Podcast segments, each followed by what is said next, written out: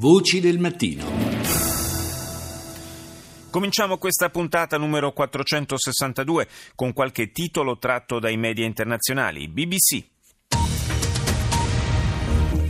You're watching BBC World News with me, Tim Wilcox. The headlines. President Obama has arrived in Germany, where he's seeking to win support for a controversial transatlantic Il presidente Obama in Germania con l'intento di accelerare la conclusione del TTIP, l'accordo commerciale transatlantico fra Stati Uniti ed Europa, fortemente contestato dall'opinione pubblica tedesca. In un'intervista rilasciata alla BBC prima di partire, a proposito del conflitto siriano, il capo della Casa Bianca ha detto che la rimozione del presidente Assad di per sé non garantirebbe la fine della guerra, mentre la pressione internazionale per un confronto fra tutte le parti coinvolte può spingere i negoziati di pace verso un esito positivo. Una delle più grandi star della musica africana, il cantante congolese Papa Wemba, è morto dopo essersi sentito male durante un concerto. Infine, atterrato in California dopo tre giorni di volo sull'Oceano Pacifico, Impulse 2, l'aereo ad energia solare che era decollato dalle Hawaii. Franz van Catre.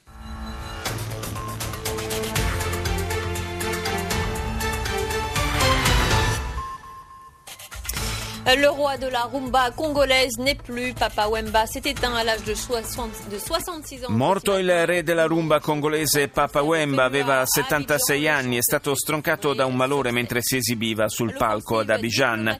Offensiva diplomatica di Barack Obama, volato in Germania da Angela Merkel per difendere l'accordo di libero scambio tra Unione Europea e Stati Uniti. E infine le elezioni legislative in Serbia, il partito del primo ministro Vucic vince ma scende sotto al 50% dei consensi. Andiamo negli Stati Uniti con eh, PBS. On this edition for Sunday, April 24th. President Obama and German Chancellor Merkel seek common ground on trade, migrants Il presidente Obama e la cancelliera tedesca Angela Merkel cercano un terreno comune per quanto riguarda il trattato sul commercio, la politica migratoria e la lotta al terrorismo.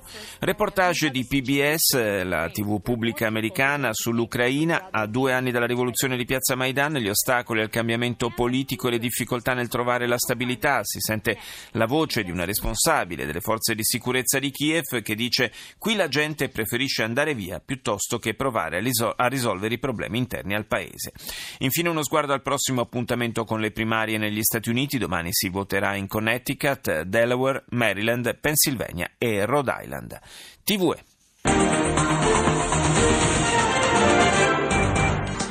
Mañana, a las 10 de la mañana, arranca la tercera ronda de consultas con los partidos para la investidura a la presidencia del Stamani gobierno. alle 10 Felipe di Spagna comincia il terzo giro di consultazioni con i partiti nel tentativo di arrivare alla formazione di un governo. Oggi il Re riceverà i rappresentanti di otto formazioni politiche e domani incontrerà gli altri sei.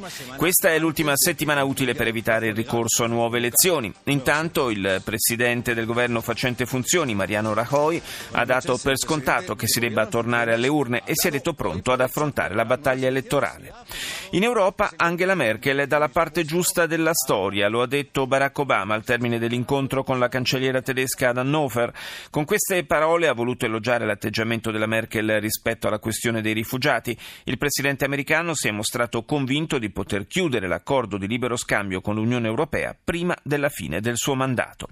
A 30 anni dal tragico incidente della centrale di Chernobyl, una troupe della TV spagnola visita la eh, spettrale città ucraina. U.S. President Barack Obama arrived in Germany on Sunday on a visit to show common purpose with European leaders. Il presidente Obama è arrivato ieri in Germania per una visita che intende rafforzare i legami con i leader europei. Il capo della Casa Bianca ha definito la cancelliera Merkel un'amica e ha caldeggiato il TTIP, l'accordo commerciale transatlantico fra Stati Uniti ed Europa, senza convincere però gli allevatori tedeschi che hanno protestato in tutto il paese. In Austria il partito di estrema destra, POE, Partito della Libertà, ha trionfato nel primo turno delle elezioni presidenziali ottenendo il 35% dei voti. Il suo leader, Norbert Hofer, si è imposto grazie alla sua politica anti-immigrati. Infine dal Messico, la Commissione Interamericana per i diritti dell'uomo ha accusato il governo di aver ostacolato la sua inchiesta sulla misteriosa scomparsa due anni fa di 43 studenti, probabilmente uccisi. Gli inquirenti internazionali hanno evocato la possibilità che nell'operazione siano coinvolti agenti federali messicani. CNN.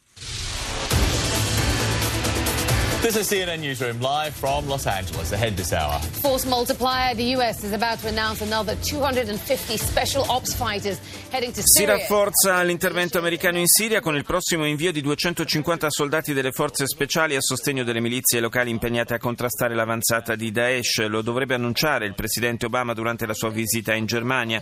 Intanto ieri sera nel nord dell'Iraq nuovi scontri tra peshmerga kurdi e paramilitari turcomanni sciiti, 22 i combattenti rimasti uccisi. La Corea del Nord ha lanciato ieri mattina con successo un nuovo missile da un sottomarino nel mar del Giappone. Cresce la condanna e la preoccupazione internazionale nei confronti di Pyongyang. Infine, per la politica interna, il, gio- il governatore John Kasich e il senatore Ted Cruz cercano un accordo per ostacolare la nomination del rivale repubblicano Donald Trump. Al Jazeera. جولتنا الإخبارية الجزيرة منتصف اليوم معكم جلال شهدة ووسيلة علمي وأبرز مواضيع المنتصف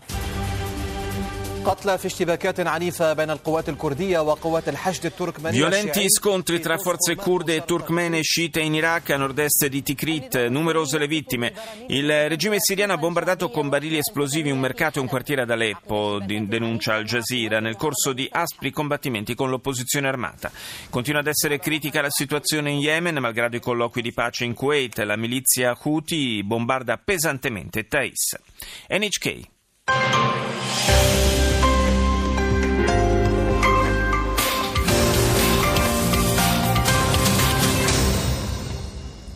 Watching NHK Newsline. I'm Kaniko Sakno. Here are some of the stories we're following this hour. Cancelled classes.